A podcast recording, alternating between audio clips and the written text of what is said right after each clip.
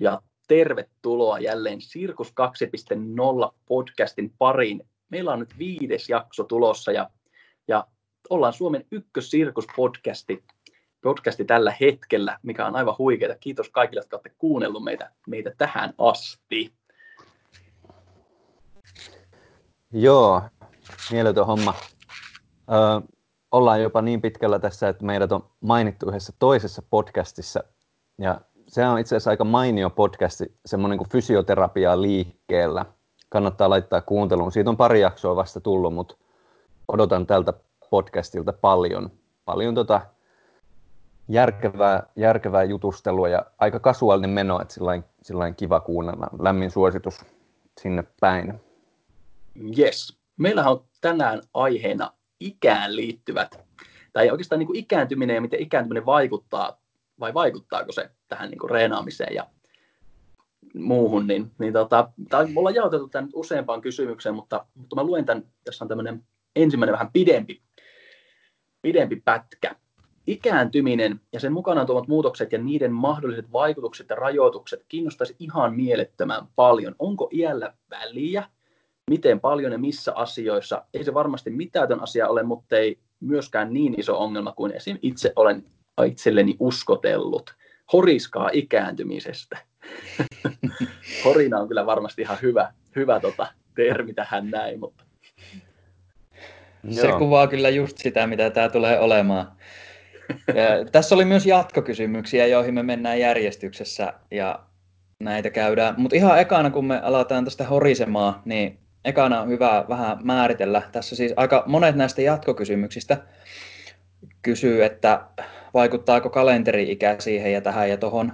Niin ekana on hyvä määritellä, että kalenteri-ikä ja biologinen ikä on kaksi eri asiaa ja ihmiset ikääntyy vähän eri tahtia.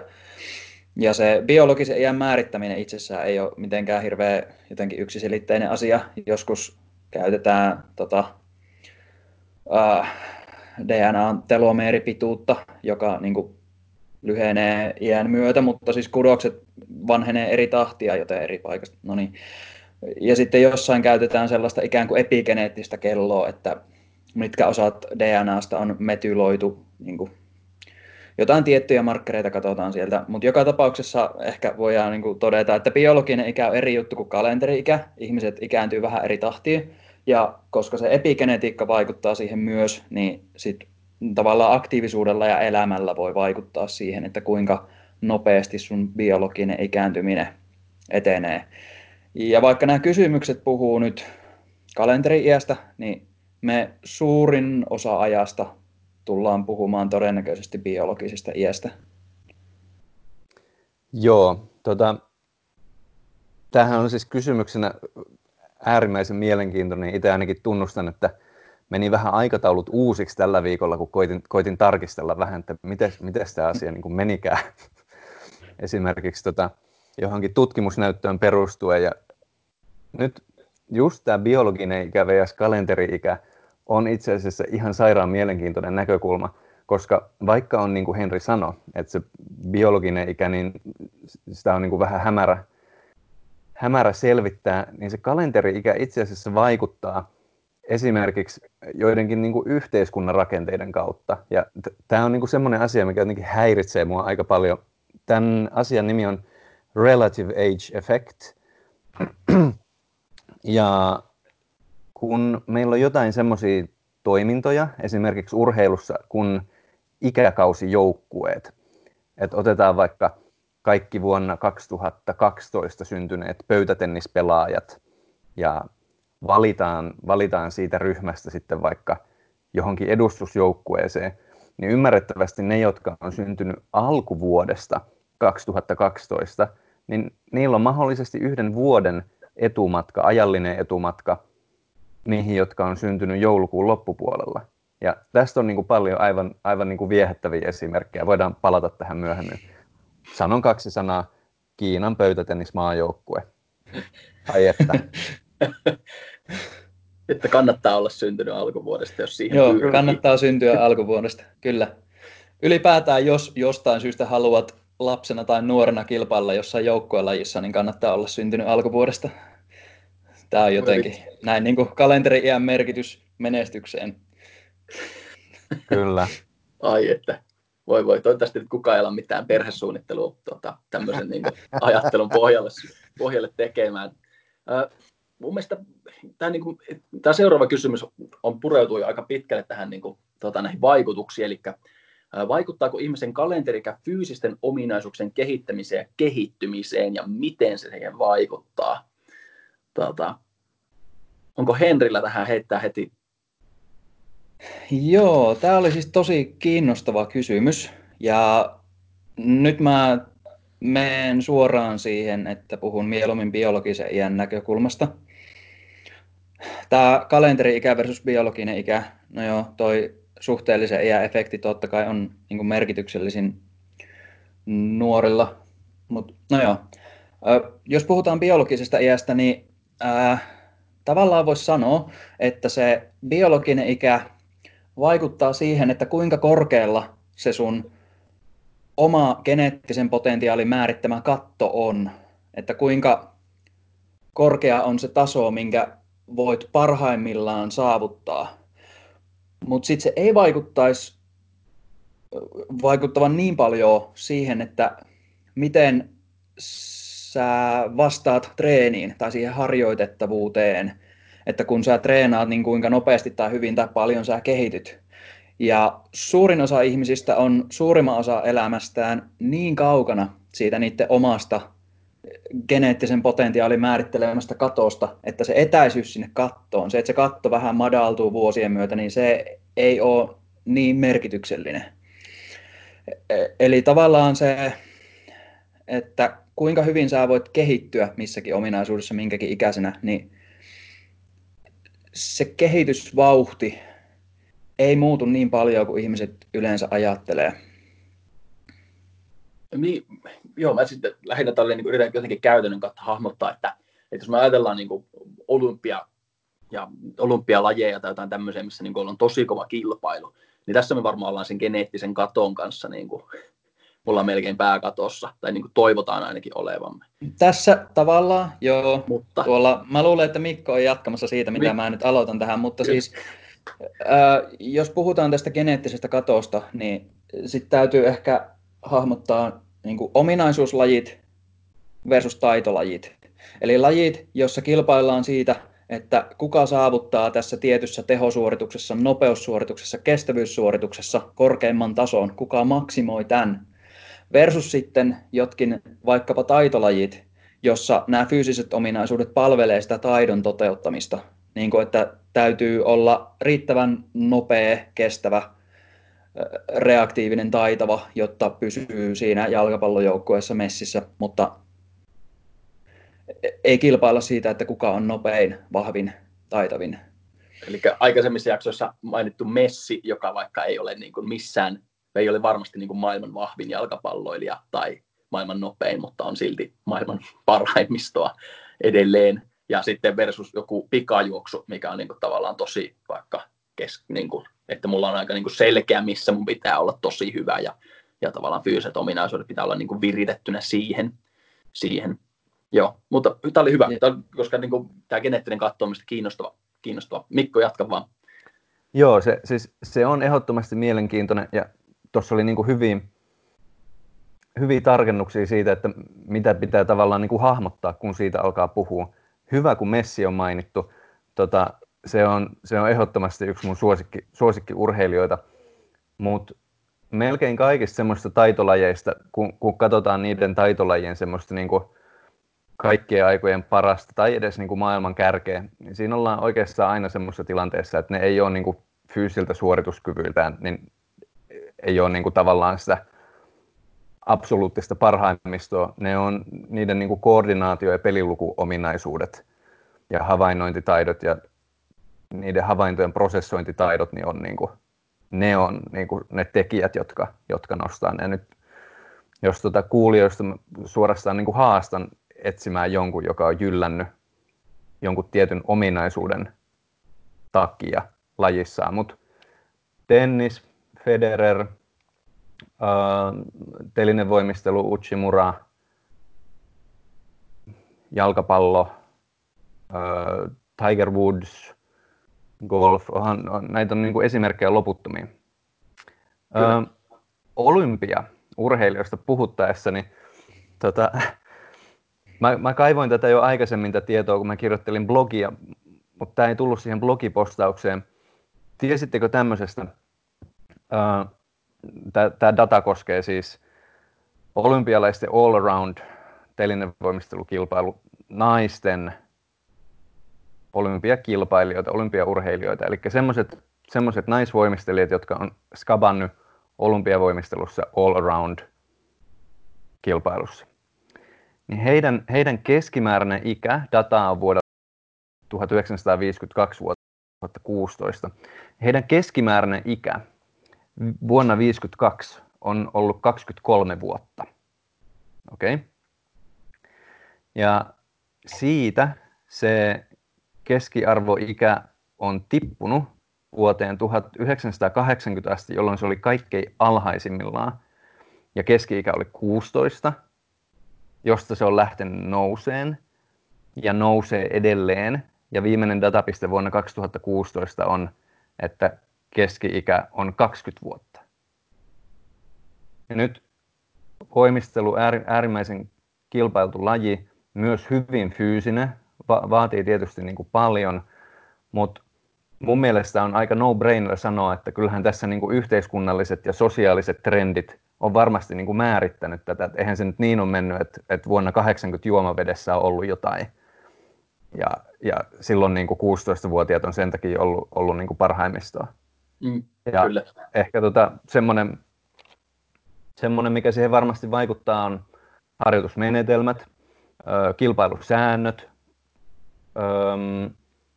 kunkin, kunkin maan urheilu, urheilutoiminta, ikään niin kuin semmoinen opetus- tai harjoitteluohjelma, miten siellä on suosittu jotain tiettyjä ikäkausiharjoittelijoita. Ehkä joku hyvä porukka, hyvä ryhmähenki jossain tietyssä ikäkausiryhmässä tuottaa semmoisen kultaisen sukupolven. Tässä on niin kuin tosi paljon semmoisia tekijöitä, jotka ei niin kuin liity siihen biologiseen ikään, ehkä jopa niin kuin enemmän siihen kalenteri-ikään, mikä on niin kuin vitsikästä.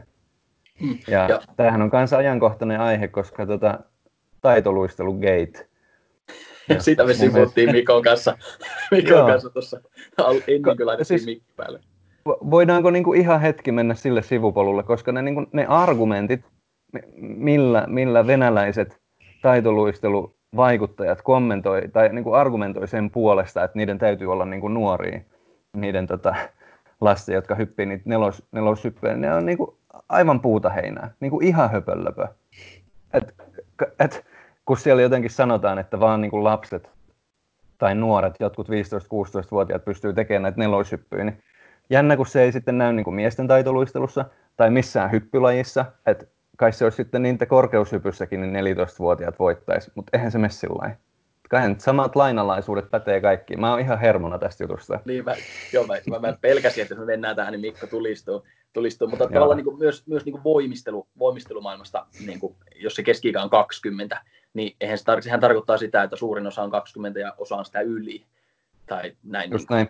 Että, Just että näin. Tota, eihän se niin kuin, siinäkin lajissa niin kuin se, ei se niin kuin, joo siinä, tämä, mä en muista, luettiinko me se Kiira Korven juttu tästä vai mikä, mikä se olikaan, mitä, mitä me Mikon kanssa Mikon kanssa ruodittiin tuossa, mutta, mutta se argumentti siitä, että, että 16-vuotias pyörii vaikka enemmän tai enemmän kierteitä, niin tuntuu aika niin kuin, että mitä ihmettä. mutta mutta tota, ehkä niin kuin, mitä mä niin kuin tässä niin kuin ajattelen, että me kuitenkin nyt puhutaan paljolti sirkusmaailmaa koskevista jutuista, niin jos me ajatellaan sitä, että sirkukset, kaikki lajit on semmoisia, että, että joo, fyysiset ominaisuudet on tärkeitä, mutta jos se geneettinen katto, ei tar- ei tarvi olla nopein, vahvin, liikkuvin, jotta voi olla tosi hyvä. Niin, niin tavallaan se ehkä niin kuin poistaa tätä ikää, iän tavallaan niin kuin semmoista leimaa tai se iän niin kuin merkitystä, että, että tavallaan voi tulla ihan pirun hyvä sirkusartisti ja se niin kuin ei ole ikäriippuvaista. Eikö näin? Tavallaan. Ei, olla Kyllä, maksimo- ei maksimoida yhtä ominaisuutta, koska aika harva sirkuslaji, tai oikeastaan ei tule mieleen yhtään sirkuslajia, missä yksi ominaisuus olisi niin dominoiva, että se sen maksimoiminen olisi niin jotenkin ainut tapa tai hyvä tapa olla, tulla hyväksi. Jep, samaa Joo. mieltä. Ja tähän ominaisuuksien ja iän yhteyteen me päästään ehkä pureutumaan noiden jatkokysymysten kohdalla. No hienosti. Hyvin Henri poimit sieltä, koska seuraava kysymys, tota, mä annan ensimmäisen puheenvuoron Mikolle liittyy tähän, että vaikuttaako tämä kalenteri, kalenteri-ikä taitojen oppimiseen? Joo, no tämä on mun mielestä aika niinku selkeä vastaus. Öö, vähän, vähän pitkä kuitenkin. Eli se kalenteri-ikähän vaikuttaa sen relative age-efektin kautta. Eli siinä on niinku semmoiset sosiaaliset tekijät, jotka oudosti vaikuttaa siihen. Öö, esimerkiksi se, että jos, jos on kauhean tiukat ikärajat jossain, ja ihmiset, ihmiset ikään niin kuin muutos ihmissä tapahtuu yksilöiden välillä eri tahtiin, niin sitten tota, tämä saattaa tuoda isojakin vaikutuksia. Öö, kalenteri-ikä saattaa vaikuttaa omaa oppimisnarratiiviin niin, että esimerkiksi kertoo itselleen semmoista storia, että nyt kun mä oon jo 39-vuotias, niin eihän mä nyt näitä juttuja enää opi. Tosi voimakas jarrutaitojen oppimiselle, ihan niin kuin ilman muuta.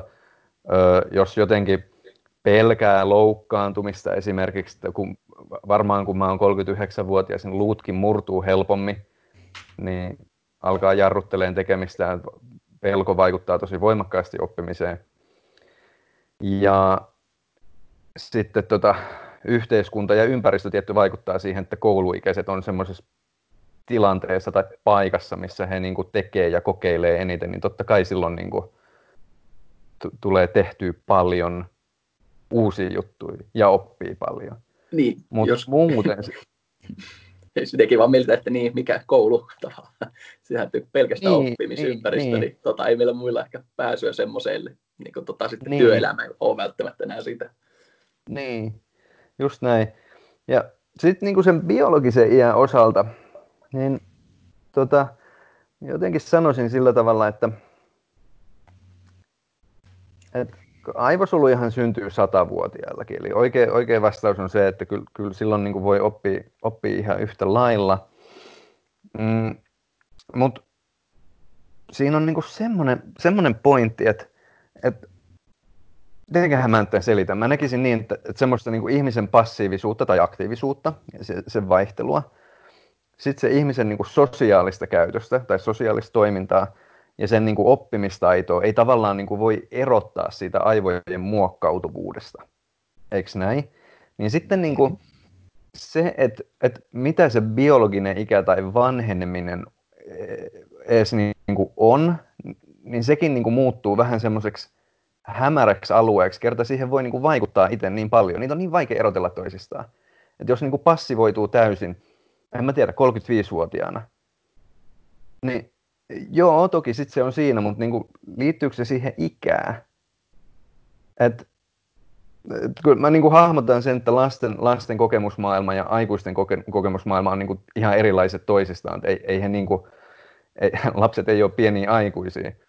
Mutta että kun niihin oppimisasioihin vaikuttaa vaikka enemmän metakognitiiviset taidot, niin sitten se, että mitä tavallaan kun suhtautuu tai miten prosessoi jotain entisiä tekemisiä, niin se, se vaikuttaa, ei se ikä. Saatte jo kiinni. Jep, kyllä. Ja sitten kun, jos mennään tuohon aivojen puolelle, niin äh, kun mainitsit, että uusia hermosoluja syntyy satavuotiaanakin, niin kyllä siinä hermosolujen muodostumisnopeudessa tapahtuu iän myötä pieniä muutoksia. Mutta tässä kaikista tärkeintä tästä on ehkä hahmottaa, että ää, äh, oppimisen ja osaamisen ja tällaisten juttujen suhteen niin kuin ai, äh, hermoyhteyksien muodostuminen on paljon oleellisempaa kuin hermosolujen muodostuminen.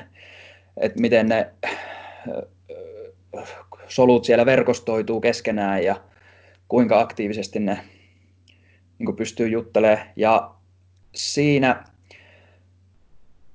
uusien taitojen oppiminen tekee sinusta paremman oppia uusia taitoja ja se plastisuuden hyödyntäminen lisää sitä plastisuutta ja tässä aktiivisuuserot ja se ero siinä, että kuinka paljon sä haastat itseäsi kognitiivisesti ja kuinka paljon sä opit uusia juttuja, niin ne erot siinä on isompia kuin erot eri ikäisissä.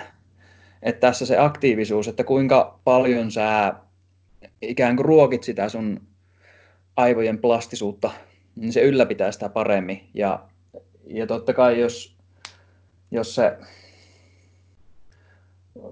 vanha koira lopettaa uusien temppujen oppimisen, niin sit siitä tulee heikompi oppia uusia temppuja, mutta jos se tavallaan ylläpitää sitä kykyä oppia uutta, eikä jotenkin jämähä siihen, että hyödynnän nyt tätä, mitä olen osannut ja toistan samaa rutiinia ja, ja teen tämän niin kuin, sen sijaan, että treenaisin jotain vaikka viisi vuotta, niin teen sen saman vuoden viisi kertaa. Niin kuin, tällainen juttu, että jos sitä plastisuutta ruokkii, niin se pysyy yllä. Ehkä siellä, mä, joo, käsi niin, nousee siis pystyyn. Mä, niin kuin, Mikko, saat jatkaa tästä, mutta muistan niin tosissaan kiinnostavaa, kun tuota, tämä niin kuin ikä ja mikä on passiivisuuden vaikutus. Tavallaan se, että, että se kalenteri-ikä, niin sen, se tuo mukanaan muita muutoksia, jotka helposti sekoittaa siihen, että mä oon nyt vanha. Niin tämä on tavallaan niin kuin mun mielestä, tämä on niin kuin tavallaan niin kuin se kaikista tärkein niin kuin ajatus tässä mun mielestä. Mikko, jatka vaan, oliko tämä, vai veinkö sanat? Joo, joo, ei kun, ei kun se, se, on just näin. Mun piti jotenkin niin kuin siihen viitata tuolla Kisakallion urheiluopistolla on vuosittain semmoinen taitokonferenssi, jos asiat kiinnostaa, niin kande, kande tsekata sitä joskus, se on tota, hyvin mielenkiintoinen, mutta siitä oli tota, siellä esiteltiin tämän vuoden helmikuussa semmoinen, semmoinen aika laaja meta-analyysi niin kuin urheilijapoluista, missä oltiin niin kuin screenattu mun mielestä jotain niin kuin useita, viittä kuutta tuhatta niin kuin, niin kuin oman lajinsa huippua ympäri maailmaa. Ja se aineisto nosti siis oleelliseksi tekijäksi siinä huipulle nousussa metakognitiiviset taidot, siis semmoiset niin kuin, tavallaan niin kuin urheilijan työelämä taidot tai, tai ajattelu, oppimisen metataidot. Tämä on, niin kuin, tämä on tosi mielenkiintoista just sen takia, että mä en tiedä miten tämä nyt niin voisi sanoa, että jos, jos jollain niin on semmoinen ajatus, että, että ei, ei vanha koira opi uusia temppuja, niin, niin kuin höpö löpö, se on ihan täyttä hölynpölyä. Että ei, ei, semmoista niin kuin, soopaa ei kannata syöttää itselleen. Näin. Jep. Mun tekee mieli vähän nörtteillä. no saat tosi, to, tosi vähän. Mä nörtteilen vähän. Anna periksi mielihaluksi. To, tosta kun, kun katsotaan, että mitä muutoksia ikääntyminen tuo siinä liikkeen säätelyssä, niin nähdään muutamia eri juttuja. Nähdään, että, että motorisessa toiminnassa kortikaalinen aktiivisuus on suurempaa mikä tarkoittaa, että kuorikerroksessa tapahtuu enemmän asioita, mikä tarkoittaa, että se on niin kuin, tietoisempaa ja vähemmän tehokasta. Että sellainen tiedostamaton tyvitumakkeiden ja pikkuaivojen välillä tapahtuva tiedonkäsittely tavallaan jää sen ylianalysoinnin ja sen sellaisen tietoisen äimäyksen jalkoihin, jonka vuoksi siitä liikkeestä tulee vähemmän tehokasta. Ja sitten muita juttuja, mitä nähdään erityisesti räjähtävässä voimantuotossa, on se, että ää, tavallaan se agonisti-antagonisti-koaktivaatio, eli se, niin kuin, jos jännitän koukista ja niin kuinka paljon ojentaja jännittyy, jotta se pitää nivelen turvassa, niin se kasvaa tosi merkittävästi. Se, että jos perusliikkeessä, perustyypillä, se on niin 10-20 prosenttiin se, mitä se vastavaikuttaja jännittyy, jotta nivel on turvassa, niin sitten noissa räjähtävissä suorituksissa se on joskus noussut jopa jonnekin 40 prosenttiin, mikä on tosi merkittävä, että, että totta kai se liike on vähän heikompaa. Ja sitten tästä, tästä taas tulee se, että joo, jännitetään vastavaikuttajaa, koska keho kokee sen tilanteen uhkaavaksi, koska ei olla tehty vastaavia juttuja ja se koordinaatio ei toimi ihan niin hyvin. Ja sitten muutenkin tämä, että okei se automaattinen liikkeensäätely ei toimi ihan niin sujuvasti. Joo, ja jos me harjoitellaan erityisesti vaikka kohtuu implisiittisillä metodeilla, niin sitten se tehostuu entisestään. Että, että onko tämä nyt se, että me ollaan läpi elämän siirrytty koko ajan enemmän ja enemmän eksplisiittiseen ylianalysointiin ja siihen, että täytyy jotenkin tietoisesti hahmottaa jokainen yksityiskohta siitä liikkeestä ja sitten me rampautetaan se liikkeen toteuttaminen sillä sen sijaan, että tähdättäisiin kohti sitä implisiittistä, joka ruokkii tuota tiedostamatonta tiedonkäsittelyä. Ja sitten tässä on niin kuin muutenkin, että siinä niin kuin alemmilla aivoalueilla nähdään ikääntyvillä, että se niin kuin inhiboivan käskyn määrä nousee. Että sieltä menee niin kuin vähemmän viestiä läpi, mikä taas niin kuin tavallaan viittaa tähän samaan. Ja sitten jos katsotaan, että mikä sitä inhiboivaa viestiä vähentää, niin muun muassa jarruttavan voimantuoton treeni, koska elimistö hahmottaa, että täällä pystytään tuottaa jarruttavaa voimaa, joten ei tarvitse jotenkin blokata kaikkea voimantuottoa, kun tiedetään, että ollaan turvassa ja pystytään jotenkin suojaamaan sitä kudosta. Et tässä, joo, ehkä me voidaan mennä eteenpäin. Tämä on niin tosi kiinnostava ja voi veljet. Kova, niin, kova, kova, kova, kova. niin kuin, mun on pakko sanoa niin kuin, tavallaan niin kuin, ihan vaan tämmöinen, niin kuin, jos mietitään kulttuurisesti, että, että tavallaan mitä, mitä iän, kun ikää tulee, niin mikä tavallaan, minkälaiseksi se liikkuminen muuttuu, nyt, niin kuin, tämän, nyt on, tämä, tämä on stereotypia, niin tavallaan se, että, että niin kuin kävelylenkit vaikka on semmoista niin kuin hyvää, mitä monet niin pidetään niin kuin kunnon kohottamisessa, ja mä en sano, että ne on tärkeitä, mutta, mutta se on juurikin rauhallista liikettä vai ympäristössä, mikä ei niin kuin vaadi sulta. Voit kävellä metsässä, se on parempi, mutta se on edelleen rauhallista liikettä, hyvin harkitusti ja hallitusti liikkuen, niin tavallaan se, se ruokkii just tätä, mitä, mitä Henri tässä hienosti nörtteli alle. Mikko, Hei, nyt, joo, nyt kun tuota, tuota, tuota, tuolla toi turvallisuus mainittu, niin jotenkin, jotenkin haluaisin vähän, vähän niin kuin kuitenkin antaa, antaa mahkuja tuolle ikäasialle, että et, olisiko se jotenkin sillä tavalla, että ne luut murtuu sitten kuitenkin helpommin silloin neliviisikymppisenä, että ja eikö siinä taitoluistelussakin jotenkin väitetty, että ei ne tota 14-vuotiaan jalat niinku kestää niitä hyppyjä, mutta aiku, aikuisten. Voisitko Atte vähän kertoa tästä? Joo, hei, sattumoisin tätä tota kysymyksiä. Tässä on siis kysymyksiä myös, että miten tämä kalenterikä vaikuttaa niin vammoista palautumiseen.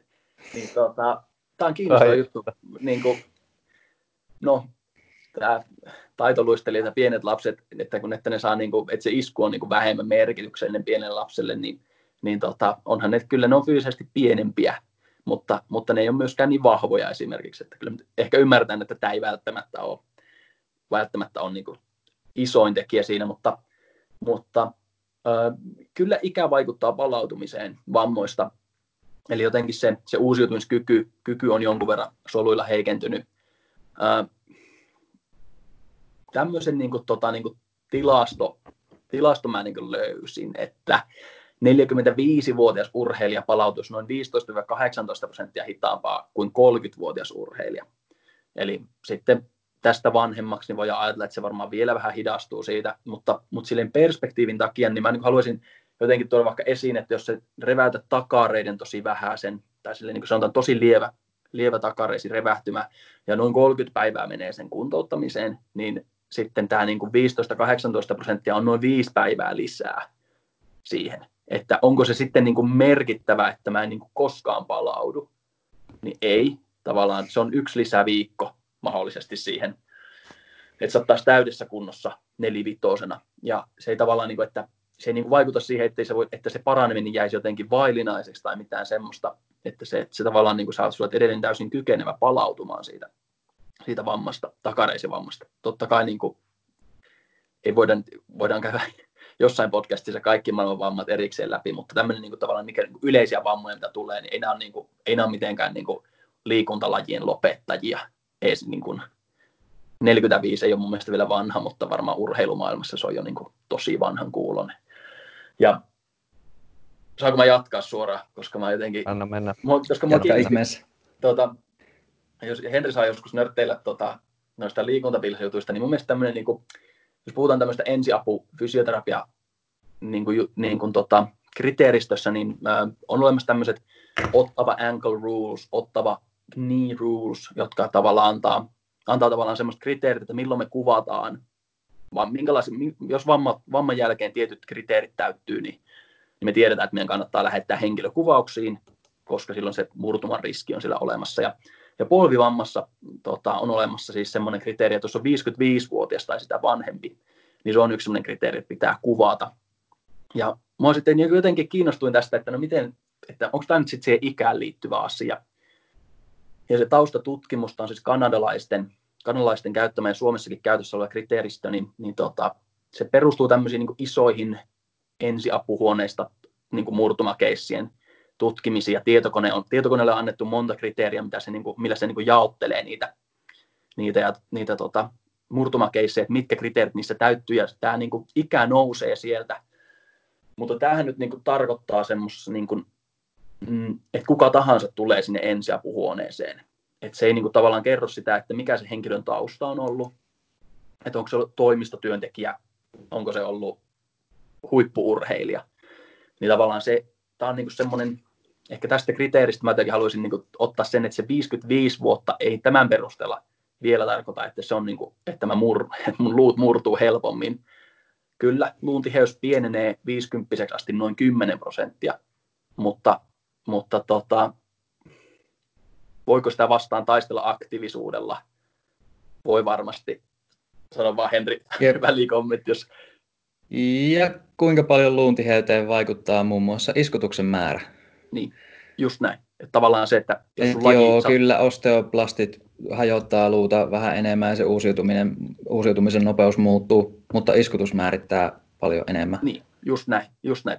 Tavallaan, että, että 10 prosenttia, voidaanko ajatella tämmöistä, onko nyt väärä termi, jos mä sanon, että on niin kuin luonnollinen tavallaan, niin kuin, että sitten siihen vaikuttaa moni asia ja vaikuttaa se sun biologinen ikä tavallaan, että kuinka nopeasti sä tavallaan vanhenet ja, ja, ja näin. Ja sitten myös tämmöinen kiinnostava tilasto näistä murtumista innostuin pikkasen, niin, niin murtumapiikit on 10-14-vuotiailla ja sitten 35-vuotiaista eteenpäin ne murtumat vähän niin kuin kasvaa. Mutta taas, jos ajatellaan, niin 10-14-vuotiaat on yleensä aktiivisia, ne tekee monenlaisia juttuja, silloin sattuu ja tapahtuu, ja sitten tämä 35V niin menee vähän tuohon samaan, tuo polven kuvaantamis kriteeristön tutkiminen, tutkimus, että, että se on niin kuin, jos, se, jos on todennäköistä, että suurin osa meistä ei ole superaktiivisia, ei tee iskuttavaa treeniä, niin me voidaan olettaa, että silloin ne murtumat kasvaa. Sille näyttää tilastojenkin valossa kasvaa, mutta mä nyt jotenkin haluaisin niin kuin argumentoida tässä sen, että, että se, tässäkin niin kuin se, on,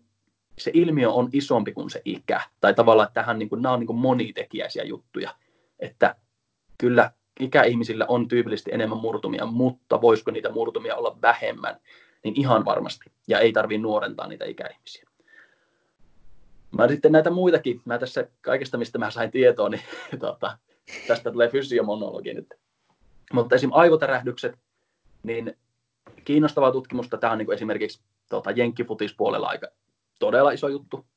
Tota, ei menemättä siihen sen suuremmin, mutta 16-vuotias palautuu huonommin siitä. Ja tavallaan, että se, se ikä vaikuttaa, se, tässä tapauksessa biologinen ikä vaikuttaa siihen sillä, että se ne kehitys ei ole vielä tavallaan niin kuin valmis, että aivot on vielä niin kuin kehitys, kehityksen. Tähän ilmeisesti liittyy se, että, että parikymppinen palautuu aivotärähyksestä huomattavasti nopeampaa. Mutta hauska fakta, että 16-vuotias palaa kyllä nopeammin takaisin, koska, koska tota, mm, ehkä, ehkä esimerkiksi sosiaalinen paine saattaa vaikuttaa, tai että hällä väliä, hällä väliä ei häiritse enää moniin paljon, että voin mennä takaisin. Ja myös niin kuin, mikä... Joo. Mä nyt haluan Tähän... ottaa myös sen, sano vain. Tähän samaan hauska välihuomio, kuin mitä Atte mainitsi tuolla ylempänä, että, että, että noin viikon verran saattaa palautuminen hidastua iän myötä. Mm. Mutta, mutta tässä kun katsoo, että no niin 16-vuotias palaa nopeammin, niin sitten päästään jotenkin vertaamaan, että nuori urheilija, joka hoitaa kuntoutuksen vähän sinne päin versus aikuinen, joka hoitaa kuntoutuksen niin kuin aikuinen, niin se ero saattaa mennä jopa toisin päin. Niin, juuri näin. Juuri näin. Ja tavallaan se, niin kuin, että tämä ei ole, niin kuin, tämä ei ole hirveän helppo ilmiö tavallaan. Niin kuin, ei tämä, niin kuin, tätä ei pysty, niin kuin, ei niin kuin, meinaa saada mistään kiinni tavallaan, että ikä olisi nyt se ykköstekijä. Ja mä niin kuin sanon vielä tässä, niin kuin, että, että päinvastoin, niin tämä on nyt, nyt tämä on pikkusen vitsihuumoria, mutta, mutta päinvastoin kannattaa aloittaa liikkuminen vasta, kun on täysin kaikki nivelet kehittyneet. Ja kaikki nivelet on luutunut hienosti ja silleen, koska tavallaan se kasvulevyvaurio esimerkiksi, minkä voi vaan saada silloin nuorena, niin sen riski on nolla sen jälkeen, kun se kasvu on maalissa. Eli ihan riskianalyysin kannalta, niin kannattaa oikeasti aloittaa vasta kaksi vitosena liikkuminen. No niin, vitsihuumori sikseen, mutta, mutta tota, että se ikä voi myös, nuori ikä voi myös olla huono asia loukkaantumisissa. Näin. Juuri näin. Olen puhunut. No Jos niin. jotain jäi vielä vammoista ja tästä, niin, niin tota, tota, jatketaan ihmeessä, mutta, mutta ei Katsotaan, ehkä, ehkä joku sivupolku palauttaa meidät siihen. saattaa, mutta- saattaa hyvin olla, mutta Mutta mennään tähän seuraavaan, jossa kysytään, että jossain urheilulajeissa on käytössä ikäluokat, esimerkiksi painonnosto, jossa on ikäluokkien sisällä painoluokat, ja että onko ikäluokille perustetta, ja siellä Mikko viittoo. Täällä suosikki, suosikkiaiheeni, tota, eli painonnosto ja pöytätennis. Öö, joo, öö, jotka, jotka ei siis tu- tunne asiaa hyvin, niin, niin semmoinen, semmoinen efekti kuin relative age effect tarkoittaa siis sitä, että, että biologinen ikä ja kalenteri-ikä eivät ole sama asia. Ja vaikka ne olisivat sama asia, niin koska noita ikäkausiluokkia tehdään tietysti syntymävuoden mukaan, niin kuten tuossa aiemmin jo niin kuin mainittiin, niin siitä, siitä tulee ongelmia. Ja tota, ne ongelmat on viehättäviä.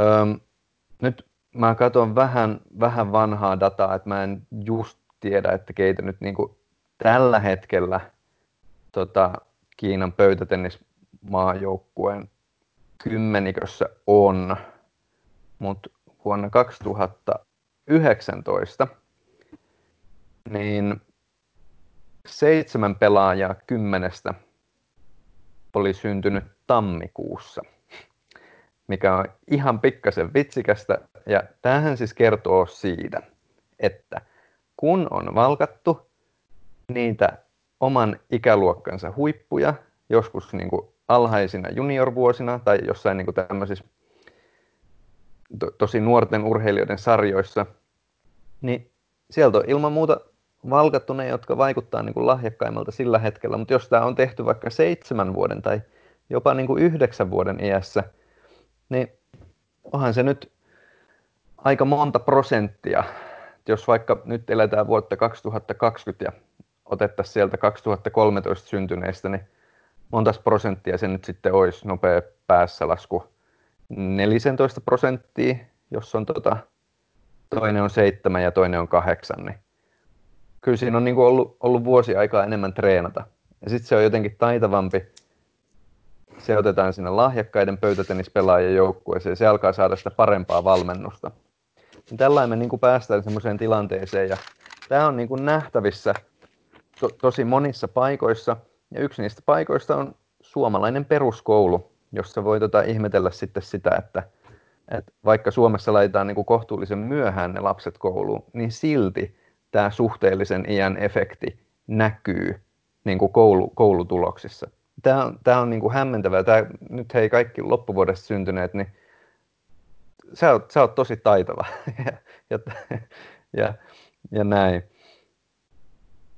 Sitten tota, mä vilkasin vähän noita painonnostotilastoja tässä tota, ajan kulukseni, niin Suomessahan ne masters-ikäiset, eli ikään niin kuin, ikäkausikilpailijat on 35-vuotiaita ja siitä sitten niin kuin viisi vuotta, viiden vuoden pätkissä mennään niin kuin eteenpäin. Eli, eli tota, junnuissa voi kilpailla vielä 23-vuotiaaksi asti ja sitten siitä 35-vuotiaasti on yleisessä sarjassa ja totta kai silloin yleiseen sarjaan niin osuu kaikki niin kuin kovimmat kilpailut ja ymmärrettävästi siellä on niin kuin myös kovimmat tulokset ja se on se, on se ilman muuta kilpailuin sarja.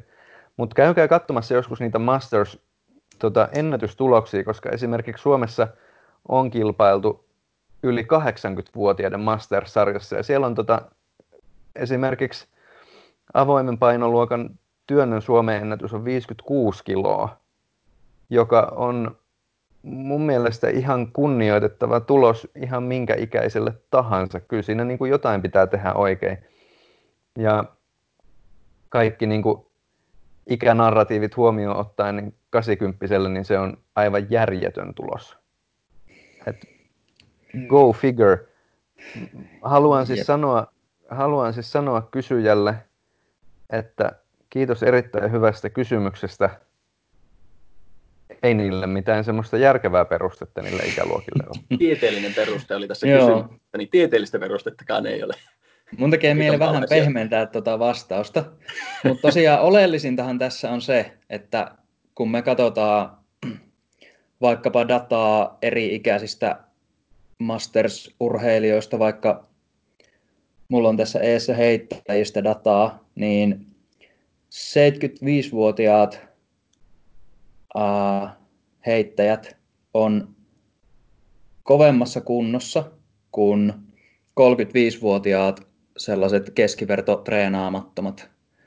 Eli tämä on se oleellinen juttu. Ja kyllähän tavallaan, kun ikä hiljalleen laskee sitä, että kuinka korkealla se sun geneettisen potentiaalin määräämä katto minkäkin ominaisuuden maksimoinnissa on, niin sit siinä olisi totta kai tavallaan epäreilua laittaa 70 kisaamaan 40 kanssa, joten sellainen peruste niille ikäluokille on. Mutta se kaikista oleellisin viesti tässä on se, että niissä korkeissa ikäluokissa olevat ennätykset on aika vakuuttavia. Ja sitten se, että kuinka hitaasti se tippuu tai minkä muotoinen se iän muuta tapahtuva käyrä on, niin se ei ole sellainen suora viiva, vaan se on sellainen loiveneva hiljalleen. Sellainen loiva käyrä, jonka alku on aika lailla sellainen, että, että voiman suhteen kolme ja 50 välillä ei välttämättä tapahdu ihan hirveästi mitään. Mm. Ja tämä on tota, kiinnostavaa. Mä en nyt tota yhtään näihin niin kuin, ikäluokkalajeihin niin kuin, päässyt perehtymään, niin tämä on kiinnostavaa. Tota, hypätäänkö tähän seuraavaan, koska tähän niin kuin, liippaa tämmöistä, tota, puhutaan Cooperin testistä, mikä on varmaan monille ikävän tuttu. Kysymys menee näin, eli esimerkiksi Cooperin testin viitearvotaulukossa kovimpia tuloksia odotetaan 17-20-vuotiailta. Tämän jälkeen hyvän suorituksen vaatimustaso putoaa tasaisesti ja oletan, että arvot perustuvat laajaan statistiikkaan ja kuitenkin miettiä, miten paljon tähän vaikuttaa sosiaaliset kielmuodot, kuten passiivinen elämäntyli, lapset, työstressi.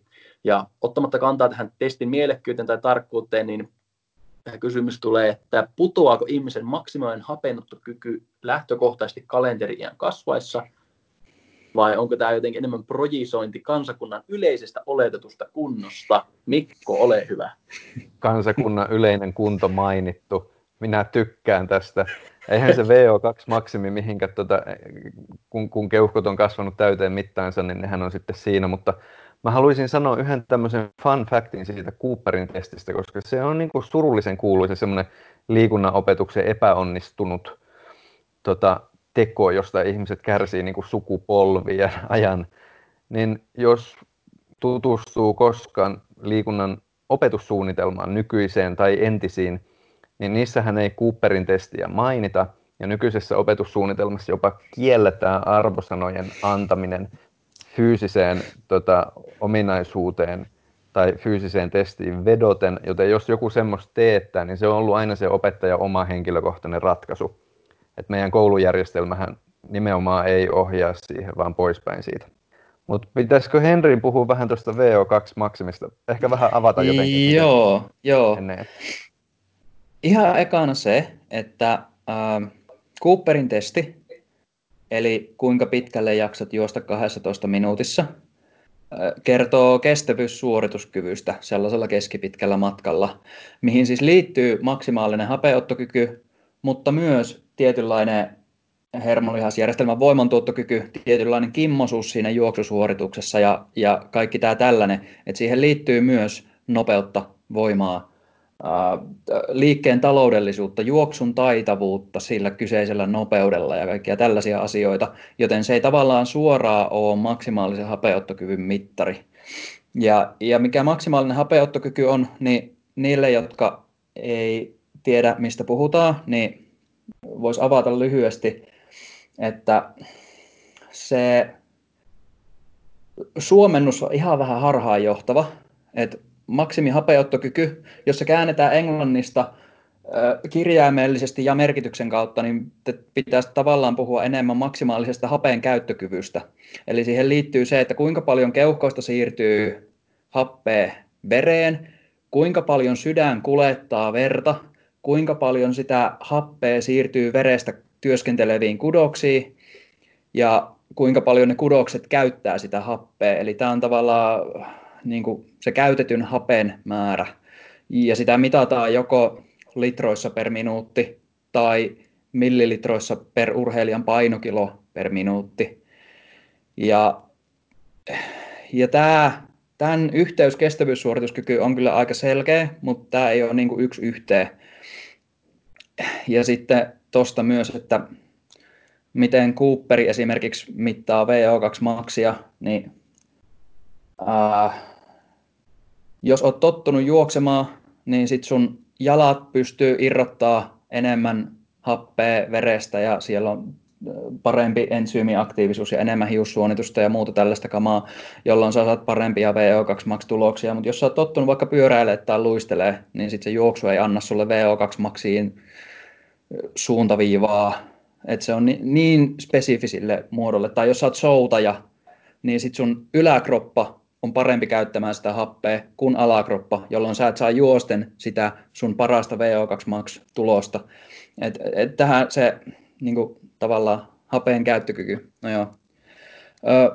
Mutta suorana vastauksena siihen, että heikkeneekö tämä iän myötä, niin ö, treenaamattomilla prosentin vuodessa johtuen siitä, että kuinka tiheästi sydän voi lyödä heikkenee keskimäärin lyönnin vuodessa. Ja vaikka kestävyysharjoittelulla, kestävyysharjoittelulla voi siis vaikuttaa siihen, että kuinka paljon verta liikkuu yhden lyönnin myötä, jolloin tavallaan pienempi määrä lyöntejä riittää siihen parempaan kuljetukseen, mutta siis se, että iän myötä se iskutiheys vähenee, niin se on sellainen selkeä juttu. Prosentin vuodessa, 10 prosenttia vuosikymmenessä. Mutta sitten jos katsotaan, että mitä läpi elämän urheileville käy, niin siinä on vähän niin kuin ristiriitaisia tuloksia, että jollakin vuosikymmenessä maksimihapeuttokyky on heikentynyt jossain tutkimuksessa puolitoista prosenttia per vuosikymmen, mikä on ihan niin kuin häviävän pieni, että jostain 65 62 tai jotain. Ja sitten jollain se on tippunut 5 prosenttia, mikä on niin kuin myös aika hyvin pysynyt yllä.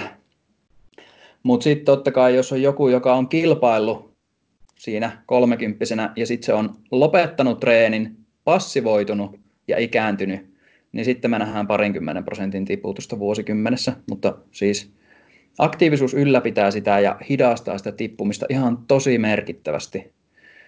Mutta sitten se sun korkein saavutettu taso vähän sanelee, että kuinka merkittäviä ne prosentuaalisesti on. Oikein tämä lähti jotenkin vähän. Mutta tämä oli tavallaan hyvä ja se, että, että kyllä se ikä vaikuttaa siihen, mutta jos me ajatellaan taas sirkusartistia tai muuta esiintyviä taiteilijoita, niin onko tämä niinku semmoinen, niinku, mikä muodostuu kynnykseksi, että mä en voi enää jatkaa, mun pitää eläköityä, niin en usko. Ta, niinku, että tavallaan se perspektiivi myös tähän, että, että, että tavallaan se lyöntivuodessa väheneminen tai muu tämmöinen, niin kyllä tällä niin kuin pystyy vielä aika hirveän hyviin tuloksiin ja jaksaa tehdä niin. aika pitkiä asioita. Ja sitten jos katsotaan jotain, vaikka jotain maratonaria, jonka maksimihapeuttokyky on tippunut jostain 80 millistä 60 milliin siinä niin kuin parinkymmenen vuoden aikana. Okei, aika selkeä tiputus. Ja sitten katsotaan joku sirkusartisti, joka ei todennäköisesti saavuta 60 milliä elämänsä aikana. Niin tämä on silleen, joo, 55 riittää aivan niin kuin todella hyvin ja sekin on harvalla on sellainen taso luultavasti. Juuri näin. Jatketaanko seuraavaan kysymykseen, koska nämä, niin kuin, nämä on niin kuin aika samantyylisiä, nämä fyysiset ominaisuudethan näissä niin kuin pyörii. Minulla on kerrottu lapsesta saakka, että ihmiskehon fyysiset ominaisuudet kehittyvät luontaisesti noin 25 ikävuoteen saakka, minkä jälkeen ne alkavat lähtökohtaisesti rapistua. Ja tämän suuntaisiin mainintoihin olen törmännyt eri yhteyksissä, ja onko tässä väitteessä perää? No kai me tässä ollaan niin sitä tuotu esiin, että, että sitä heikkenemistä tapahtuu niin kuin iän myötä. Näin. Niin, me, me ollaan tuotu se esiin, mutta kyllä tässä niin kuin pitää ilman muuta välittömästi myös tuoda esiin kysymys siitä, että mitä se rapistuminen tarkoittaa tai mistä se niin kuin johtuu. Et, et, joo, on niin, että ihmisen niin kuin eri rakenteet kehittyy niin kuin eri tahtia, eikö näin? Polvinivelet mm-hmm. kehittyy jotenkin tosi myöhään. Ja mm. sitten joka tapauksessa, niin mitä se kehittyminen tässä niin kuin tarkoittaakaan, koska siihenkin vaikuttaa totta kai se ihmisen niin kuin vartalon ja, ja aivojen käyttö ja elinympäristö, niin sitten samalla lailla se rapistuminen on niin kuin sidoksissa niiden käyttöön ja elinympäristöön. Se on niin kuin tosi suhteellista. Mun mielestä tässä pitää olla tosi varovainen, kun sanoo mitään sanaa, koska se on heti määriteltävä uudestaan, mutta näin, näin se menee. Ei tämä ole mitenkään niin kuin yksioikoinen juttu. Tuota, niin, 25-vuotiaana on niin kuin oikeastaan harvoin minkään lajin huipulla. Jos tämä asia kiinnostaa, hyvä kuulija, niin ota dataa eri urheilulajien olympiamitallisteista, vaikka jos haluat niin kuin katsoa ihan tämmöistä niin kuin huippuja huippua, mikä siis itse asiassa ei ole edes välttämättä kauhean, kauhean järkevää, mutta siellä käy ilmi, että se lajikulttuuri ja laji vaikuttaa ylläri ylläri helvetin paljon siihen, että minkä ikäisenä ne on siellä huipulla. Niin kuin ampumalajeissa niin ollaan yllättävän myöhään, purjehtimislajeissa olympiamitallistit 55-vuotiaita, niin kuin, come on. Jep. Ja jos haluaa tosi niin kuin suoran vastauksen, että mikä minkäkin ominaisuuden kohdalla on sellainen tietty vuosi, jolloin se sun oma geneettinen katto alkaa tulla mahdollisesti alaspäin, niin heitän tällaisena karkeana suuruusluokkana, että nopeuden maksimointi, tyyliä, pituushyppy tai ö, pikajuoksu, niin ei edes siinä olla 25. Se on pikemminkin 33.5. Voimassa 44.5 kestävyydessä, koska suorituskykyyn liittyy monet jutut, niin se vähän sekoittuu, mutta se on tavallaan vielä myöhemmin, koska, koska oksidatiivinen ensyymitoiminta kehittyy aika niin kuin sujuvasti läpi elämän. Et, tavallaan ei ole ihan hirveästi, toi on tosi yleinen myytti, toi 25 ikävuotta, ei kannata takertua siihen. Ja sitten kannattaa muistaa se, että jos me puhutaan lajeista, jossa tietyt ominaisuudet, tietty taso on merkittävä, mutta ne niin kuin, taidot ratkaisee, että ei maksimoida niitä numeroita niissä lajeissa, niin sitten ei tarvitse miettiä sitä, että kuinka korkealla se oma maksimikatto on missäkin vaiheessa. Just näin. Mä siis niin kuin, tämä niin kuin voi kuulostaa nyt itsestäänselvyydeltä, mutta jotenkin se, se ajatus siitä, että, että aletaan rapistua tai, tai jotenkin, että, että, niin, että me Henri, sä sanoit jo tuolla aikaisemmin, mutta mä toistan tänne, että tavallaan se sun maksimaali, tavallaan se jonkun ominaisuuden maksimointi on niin kuin hyvin harvalle mikään kriteeri. Tavallaan, että se rapistuminen on, on loppujen lopuksi aika yhden tekevää tavallaan silleen niin, siihen vaikka siihen niin kuin artistiuteen. Tavallaan, kun sun ei tarvi olla sun maksimien kanssa, niin kuin se et ole lähelläkään niitä, ja sä oot silti pirun vahva. Ei se, niin, ei se tarkoita, että sä oot niin kuin heikko, mutta tavallaan se, että, että mitä sitten, jos sydän ei lyökkään enää se lyö kaksi tahtia hitaampaa ja, ja tuota, tälleen, niin kuin, että se ei se näy missään. Tavallaan sä oot edelleen tai, niin, pystyt esiin. Niin, niin. Jos hän... Tai mitä sitten, jos et pysty treenaamaan sitä sun maksimivauhtista pituushyppyä enää seitsemän metrin tasolle? Mitä sitten? Just näin. Sitten t- tässä on tätä vielä, vielä pieni tämmöinen palautus, että jos me, niin kuin, jos me teoriassa edes puhuttaisiin sirkuksesta, tai jostain. Ai niin, me voidaan palata siihen. Joo, joo. ei, ei, ei, kun tämä on niin loistavaa, mutta että, että kun me puhutaan niin yhtään mistään, missä on niin jotain ilmaisua mukana, tai mahdollisesti jopa taiteellinen prosessi, niin kyllähän niin kuin, sit me ollaan aika nopeasti semmoisessa tilanteessa, että, että, että tämä ikäni muuttuu niin kuin aivan erilaiseksi tekijäksi. Siis sehän saattaa tuoda esimerkiksi jotain vaikka, vaikka koettua uskottavuutta tai koettua karismaa tai jotain, jotain vastaavaa. En mä tiedä, vaikka koreografiset taidot paranee tai ehkä, ehkä niistä taideteoksistakin tulee jotenkin kokonaisvaltaisempia sitten, kun on niin kuin vähän kokemusta taustalla. Et, Mm.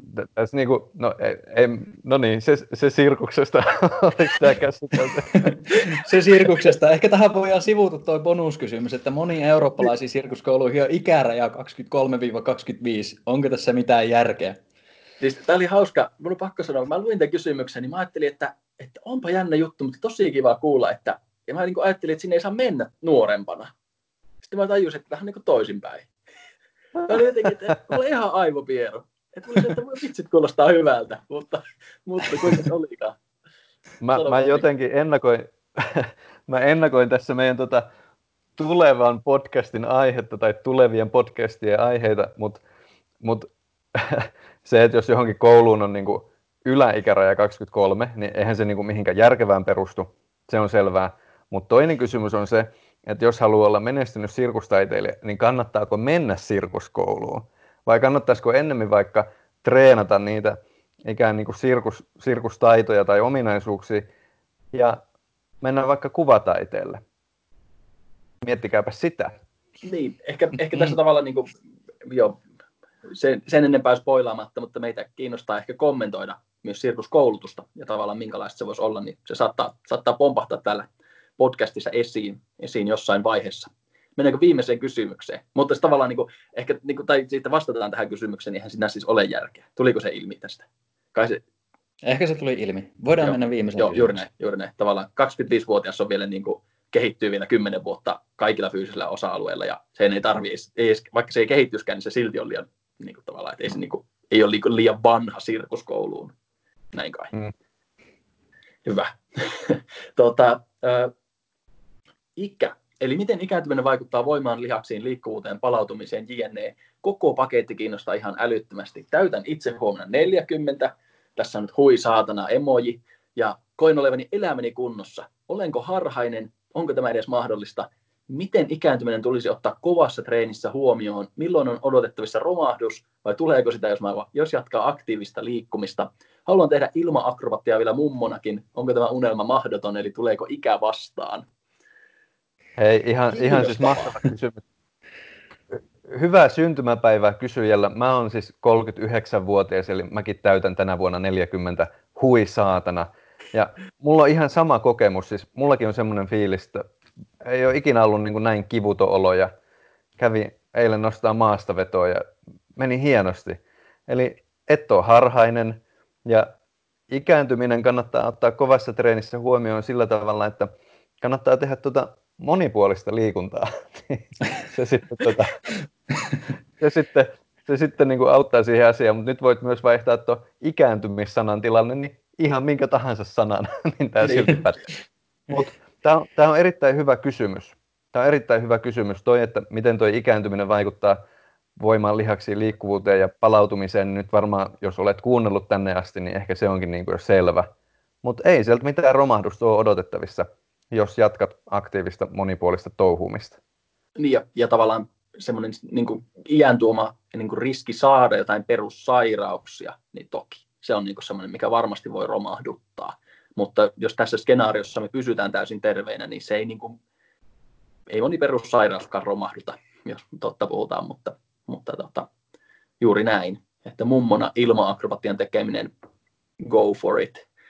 Niin, ehkä mä heitän tähän semmoisen epämääräisen vertauksen, mikä tuli mieleen just tosta, että, että vaikka iän myötä se, med, se sun geneettisen potentiaalin katto hiljalleen madaltuu, niin jos ilma-akrobatiassa, jos sulla on vaikka semmoinen 10-metrinen kangas, niin sä saat ihan yhtä paljon iloa siitä sellaisessa 100 metriä korkeassa hallissa kuin sitten 12 metriä korkeassa huoneessa.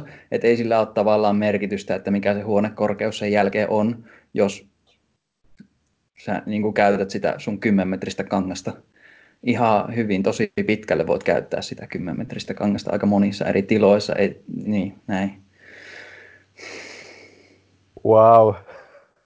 Ehkä niin kuin eikä ollut jotenkin tosi teennäinen vertaus, mutta... Tämä oli hyvä. No hei, katto ja potentiaalinen geneettinen katto mainittu, niin ilma-akrobatian täydellinen tässä. Tuota, ehkä myös semmoinen, niin kuin, että kyllähän niin kuin ikääntyminen niin kuin, joissain niin kuin vaikuttaa, esimerkiksi joillekin vaikuttaa uneen määrään, että tavallaan unesta tulee katkonaisempaa esimerkiksi.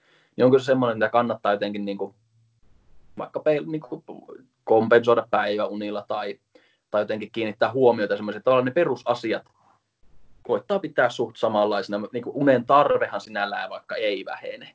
Että tavallaan se edelleen olisi ihan hyvä nukkua se yli 7,5 tuntia.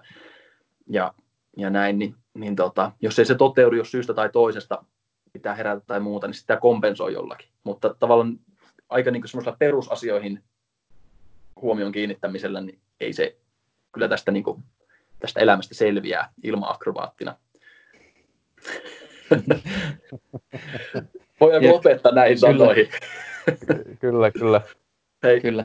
mahtavaa. Meille ei ole tähän ikään liittyviä enempää kysymyksiä, mutta ensi viikon jaksoa ollaan jo, ollaan jo pohdittu ja, ja lisää aiheita on, on itse asiassa tullut taas, taas tässä näin mahtavaa uusia kuuntelijoita myös havahtunut tänne meidän parimme. Eli sama pyyntö kaikille tähän loppuun, lähettäkää lisää aiheita, jos joku asia kaipaa teidän mielestä meidän pureskelua tai meidän, meidän ajatuksiamme, niin, niin lähettäkää se meille. Ja ei muuta tällä erää. Kiitoksia kuuntelijoille ja palataan taas viikon päästä. Morjes! Moi moi! Moikka!